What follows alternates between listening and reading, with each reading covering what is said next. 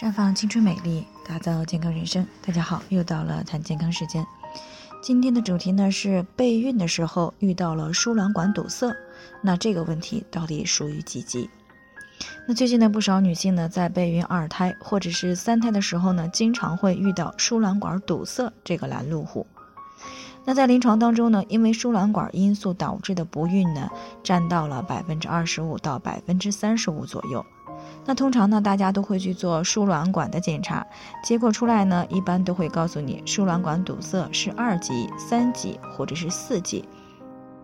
那么这些等级到底是怎么划分的呢？不同的等级又意味着什么呢？那接下来呢，我就和大家来详细谈一下这方面的内容。那输卵管呢，根据堵塞的程度呢，主要划分为四个级别，其中呢，一级表示输卵管通而不畅。那引起的原因呢，大多是管内的碎屑啊、脱落的细胞或者是血块而造成的阻塞，或者呢是输卵管过于纤细弯曲。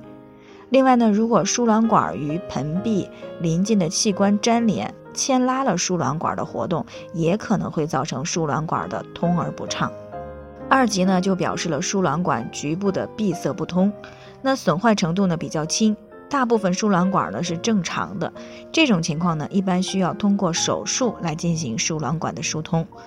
那三级呢就表示输卵管完全不通了，损坏的程度呢比较大，而且呢病损又比较严重。这种情况呢大多是因为延误的时间比较长或者输卵管结核感染所导致的。那么这种情况呢输卵管大多会出现瘢痕、挛缩啊僵硬，而且呢功能也会发生不可逆性的改变。这种情况呢，即使疏通成功，也是很难自然受孕的。那四级呢，就表示输卵管不通、积水啊，大多呢是由于输卵管伞端的梗阻而形成的。而输卵管伞端的梗阻呢，是由于细菌感染而引起的输卵管炎造成的。那么同时呢，也是引起输卵管问题最为常见的原因。那根据输卵管堵塞的程度，干预后的结果呢，也会有所不同。那对于前两级的输卵管问题呢，通过干预以后呢，自然受孕的概率还是非常高的，但是呢，仍然存在宫外孕的风险。所以呢，输卵管问题干预后怀孕的，需要第一时间来确认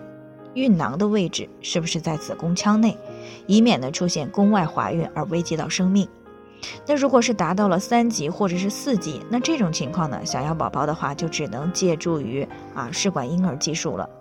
那么，怎么样知道自己是输卵管到底通不通畅呢？啊，一般呢，有过盆腔手术史或者有急慢性盆腔炎史的女性，正常备孕一年没有怀孕，那在排除了其他的因素时呢，就要考虑是不是存在输卵管不通的情况了。那目前临床当中，输卵管的检查方式呢，主要有三种啊，分别是呢，子宫输卵管的通液、子宫输卵管的影像造影。以及子宫输卵管的超声造影，那其中呢，子宫输卵管影像造影呢是比较常用的，因为呢，它不仅能够清晰的了解到子宫腔和输卵管的生理结构，看到有没有畸形或者是病理性的改变，而且呢，还比较能够清楚的看到堵塞的部位，然后呢，根据堵塞的部位呢，去拟定针对性的干预方法。而且呢，造影检查以后呢，还会使轻微的粘连堵塞而导致的啊不通畅的输卵管呢变得通畅。不仅呢能够准确的了解到子宫腔和输卵管的情况，还能够争取到最佳的干预时间和方法。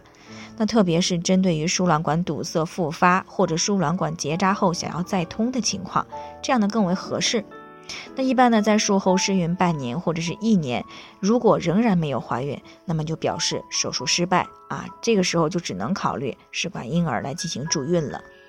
那最后呢，也是要提醒大家，每个人的健康情况都不同，具体的问题呢要具体分析。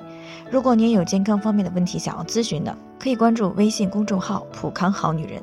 添加关注以后呢，回复“健康自测”。健康老师呢会针对个人的情况做系统的分析，然后再给出个性化的指导意见。这个机会呢还是蛮好的，希望大家能够珍惜。